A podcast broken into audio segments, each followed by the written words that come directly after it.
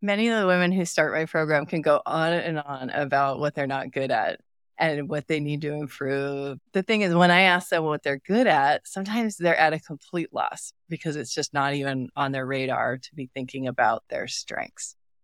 If you've been struggling to build your confidence, this might be the reason. As women in the workplace, we are used to hearing a lot of critical feedback.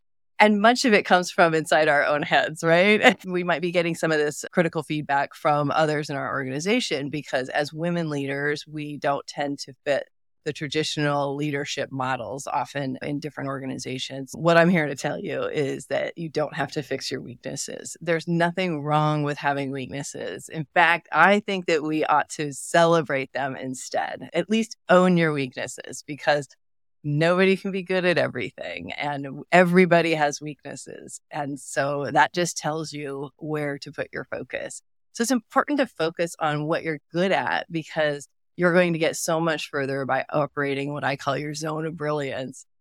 The stuff that you're really good at, where you shine. This is the best way to build your confidence. I'm Jill Avey, a career success coach, and this is SisterSmart Leadership, the show that explores how women can rise from director to vice president and beyond by fully leaning into their feminine energy as their biggest advantage.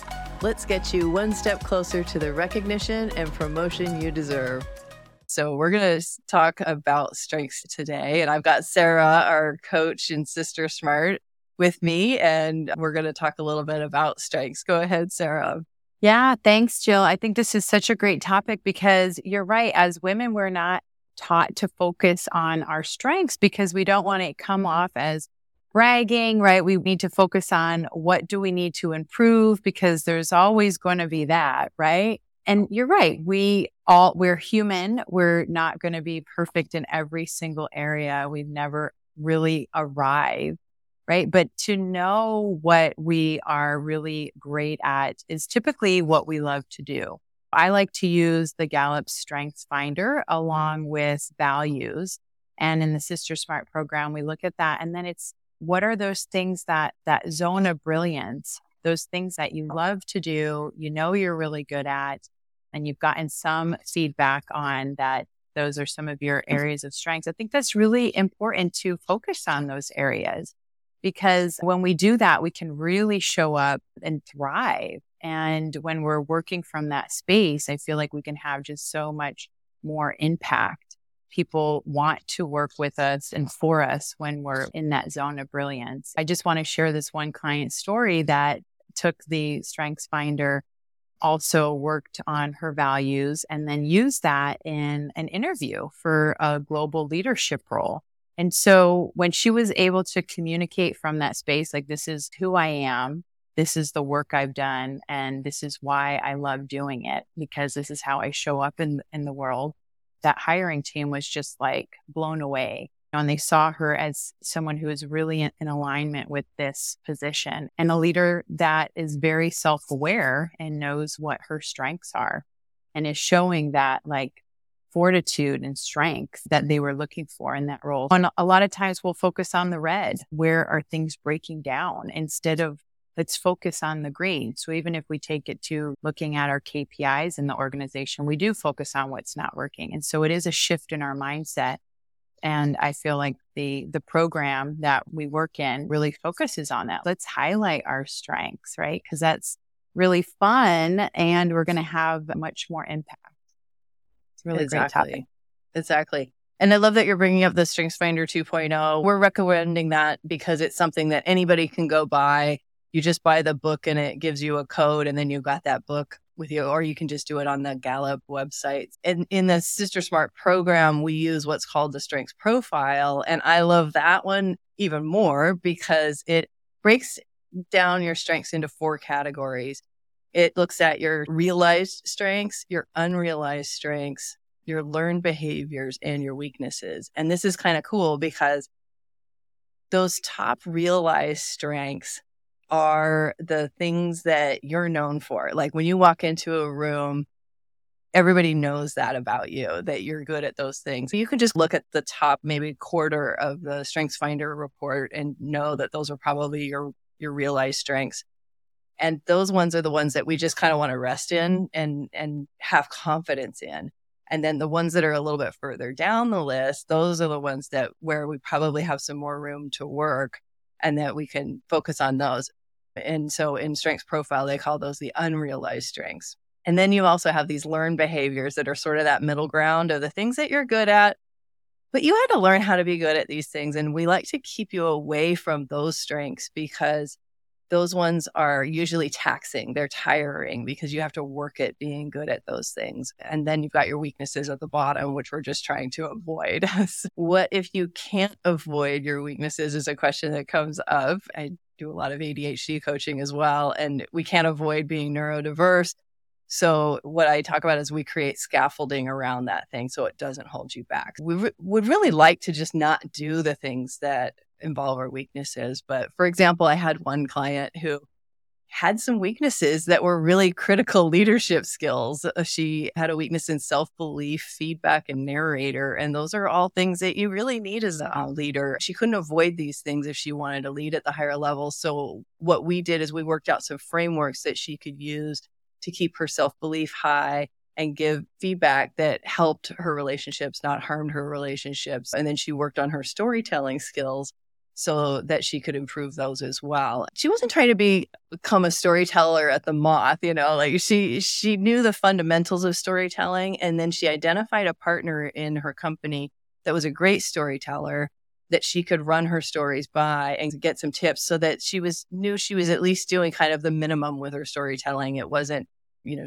it wasn't something that she was heavily leaning on, but she knew that her stories were, you know, helping her. So and then this worked so well. She also she worked on giving feedback in a way that was really helpful for her team. And so she learned how to use appreciative feedback.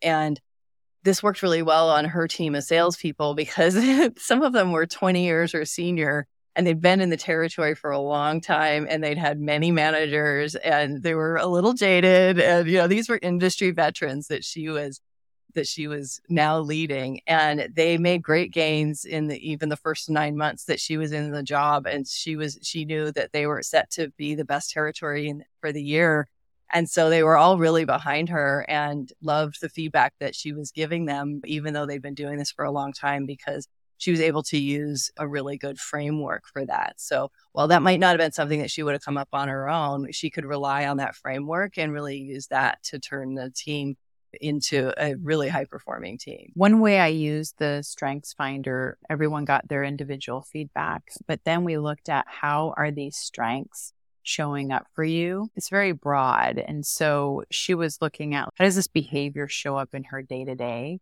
And how can she highlight it even more? So how can she put more focus and energy in it? So this becomes part of her brand. So we talked about taking it from a strength to a talent to part of her brand to something that she's known for.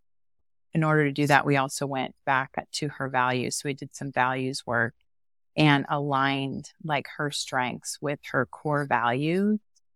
And then we explored how, when we are in this space, that is that sweet spot, that is our zone of brilliance, when we can work in this space and feel our values being fulfilled in in the work that we do. And so she added them to her resume. And then she wrote out how they show up in her work and the projects that she worked on and the impact that she had. And the more she found out about this position during the interview process, both the, the hiring team and herself were like, wow, this is really in alignment with, with my strengths. So it just pushed her up for, I think, being the ideal candidate. So this was just a recent experience with this client, how she used this tool. Uh, because I think that's what she would focus in on more is like, where am I not, where am I not performing? That was her initial tendency before partnering together.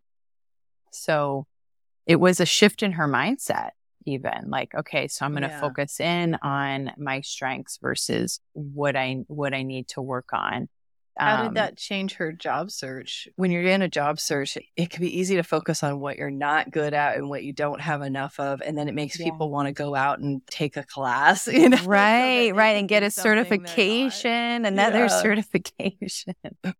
Right. So she was able to see herself in the position. She was feeling very stuck and this is what it is and like making making the best of it and then by doing this work she was able to see I can do this. I actually can make this leap. I actually can be in this role. It helped with just her mindset shift that to see that zone of brilliance and, and really align the work that she's doing with something that's one of her values, one of her strengths. So I think it helped her to see the statement of work and the position in a different light. It took a little bit of time, but now she sees it as this is what I meant to do right now. Mm, yeah. And so to be able to take really cool. that mindset into an interview, like just showed a lot of by focusing on her strengths, like how strong she is. And she does have the experience for this. And think role. of how much more strongly you're going to present yourself as a candidate when you're coming in as here's my strengths versus do you like me and am I good enough? You know, which uh, so so often we feel like we're auditioning for something and right. versus hey, here's what I have. Is that you you know what you need and and yeah. it's a different conversation. Yeah, it kind of it creates a level more of a level playing field because then it's a dialogue of what do you need and this is who I am and is there a fit. I always recommend when people do the strengths finder, there's a less expensive $20 version that's just your top 10 strengths. But I always recommend that you go for the full 34 because that gives you the real big scope of what you're good at that top 10, but also these bottom ones. And and I really like to to just encourage people to avoid the stuff that we're not good at. Like we're so often beating ourselves up, trying to be something that we're not. We're never going to be it. And, you know, let's just embrace that and say, hey, you know, I'm not a detail person. So I'm not going to apply for, you know, a job that entails you like in accounting, you know, and that's going to be a mm-hmm. lot of intricate numbers and checking data and things like that. It, I'm not going to perform well there. I'm not going to be happy there. And, you know, you talked about that earlier, Sara, of like when we're working in our strengths, that it feels good to us. And so I think that really helps with burnout too. For sure. If we look at our energy, when we're able to work from that zone of brilliance, we are going to feel more alive. And I like to think of it as thriving in that role. Like we get up in the morning and we actually want to go to work. We want to be with our team. So those are some indicators. If you're feeling like exhausted, you're feeling like you're on the edge of burnout, then am I trying to develop myself in a space that, that isn't my strength? I'm not detailed and I'm working in accounting. You may not be in a point in your career where you can make that shift, but are there other things that you can bring in to the role that are going to support you, which are strengths? That's an important point that you're bringing up is job crafting. Mm-hmm. you can take a look at your strengths and say, okay, in this role that I'm in, you know, the company needs me to do this role. And so some of it I'm going to be great at and some of it is not so great at are there other people that I could delegate that to? And if not, how can I get this done otherwise? Or what I always love is to use accountability partners. So that might be a buddy that I do something with, or sometimes even just saying, Hey, you know, one of the things that like I struggle with in my own business is doing the bookkeeping because of this detail orientation problem. And so every month I have a buddy that I get together with for an hour and we do the books. And so it gets gets it done and it makes it fun. That's never going to be my role. And that's something that I could potentially delegate as well. But I've chosen to keep that because it's something that I want to stay in touch with. But yet that's what I call the scaffolding is that partner that that will help me with that. And so I think it's really great to be able to co-work with people when we need accountability it's a tool that I use a lot of. Yeah. That's a great practice. Yeah. Are there any other ways that you recommend for people to be able to deal with their weaknesses without trying to change them? Especially if it's something that you need to do in your role and you know it's a weakness. I always recommend looking at like, how could you invest in yourself? Typically, we have some type of budget right? So is there any type of development that would be fun for you to develop in that area? So to kind of shift it from being like a weakness, something like I don't really feel good about, but is there any type of training or coaching or mentorship so that that as you develop into that space it could be a fun experience for you you know that's a great way to look at that sara because just going back to my bookkeeping example i found a method of bookkeeping that works really great for entrepreneurs that's not that detail oriented and so that was something that i could go out and learn how to do that really made this not such a weakness for me it's still my weakness. Like it's never going to be my strength, but it helped the whole situation drastically. That's yeah. for sure. Yeah. And it sounds like there is some kind of activity ritual. Like if you value relationships, you're doing it with someone. So, right, thinking about your values and how can you bring that into maybe that activity. So it's a really creative solution to still stay close to that one activity that that's important to grow in your business. And I think it's also important that we own our weaknesses to other people. We can say, like, hey, that's not what I'm great at, but this is what I'm great at. And this is what I want to focus on. These can be in discussions with your manager when you want to change your job description a little bit. These are ways that you can make your case of really owning owning the weakness, but in tandem with owning that strength, I think is a really important thing of making sure that we're communicating both of those things out together. I also have found some clients really hesitant to own their strengths. Maybe they're coming from a place where they're really not feeling confident. And this is one of the first things we do in the program. So a lot of people come in with very low confidence and we build a lot of confidence in our program. And so I even have people make flashcards with their strengths and take a look at one strength every day and really sit with it for a minute and soak it in and own that baby and know that this is my brand. This is what I'm good at. This is what I'm about. And so that can be a really helpful practice as well. And I also love the practice of looking back over your work history and pulling out those successes and then mm-hmm. digging in a little bit into those successes and go, okay, so what was a strength of mine that helped me make this large impact? And write it down, put it in your office somewhere so that when you're looking, you know, at the calendar or things, you can see that. And it's a really great reminder of who you are and what you bring to the world. That's fantastic. I love that one. Always good to do that reflection. Our three shifts for you that you can do right now are start focusing on your strengths today. Probably there's some time in a day or a week that you're uh, trying to fix a weakness and try to catch that. That's the first step is to catch yourself doing that and shift it. Shift the whole conversation around that. Don't fix that weakness. Find some scaffolding for it. Maybe learn a little bit around that skill so that it's not holding you back but just, you know, embrace that weakness and own that too and let it be yours. The second shift that we have for you is to get that Strengths Finder book and take that assessment. So find out, you know, what your makeup looks like. It's super enlightening to be able to do that. And then three, as Sara was talking about, start a daily wins journal. So write down three things every day that you did well. And this is a powerful thing. I love to have this being a separate journal so that you have just one book that's about all the stuff that you did well. That's really fun to have. What is one strength that you have? What do you know right now that's a strength that you have? We would love to know in the comments if you're watching this on YouTube. And we have the Zone of Brilliance exercise for you that's linked in the show notes. This exercise is going to support you in boiling down where your strengths lie and it's going to help you improve your confidence and be able to communicate your viewpoints more effectively. So if you're a female leader who has the ambition to rise up the ladder so that you can have a greater impact on your world, subscribe on YouTube or wherever you listen to your favorite podcasts. We'll cover topics that women need to succeed in today's workplace from executive presence to communication. And there's so much more to come if you come along with us. Thanks so much for joining us, and we'll see you in the next episode. If you're ready to fully lean into your feminine leadership and get promoted from director to vice president and beyond, hit that subscribe button so you'll get all the episodes to come. And check out the recommended video here to see how women are rising up without playing by the old rules that built these male dominated industries and systems.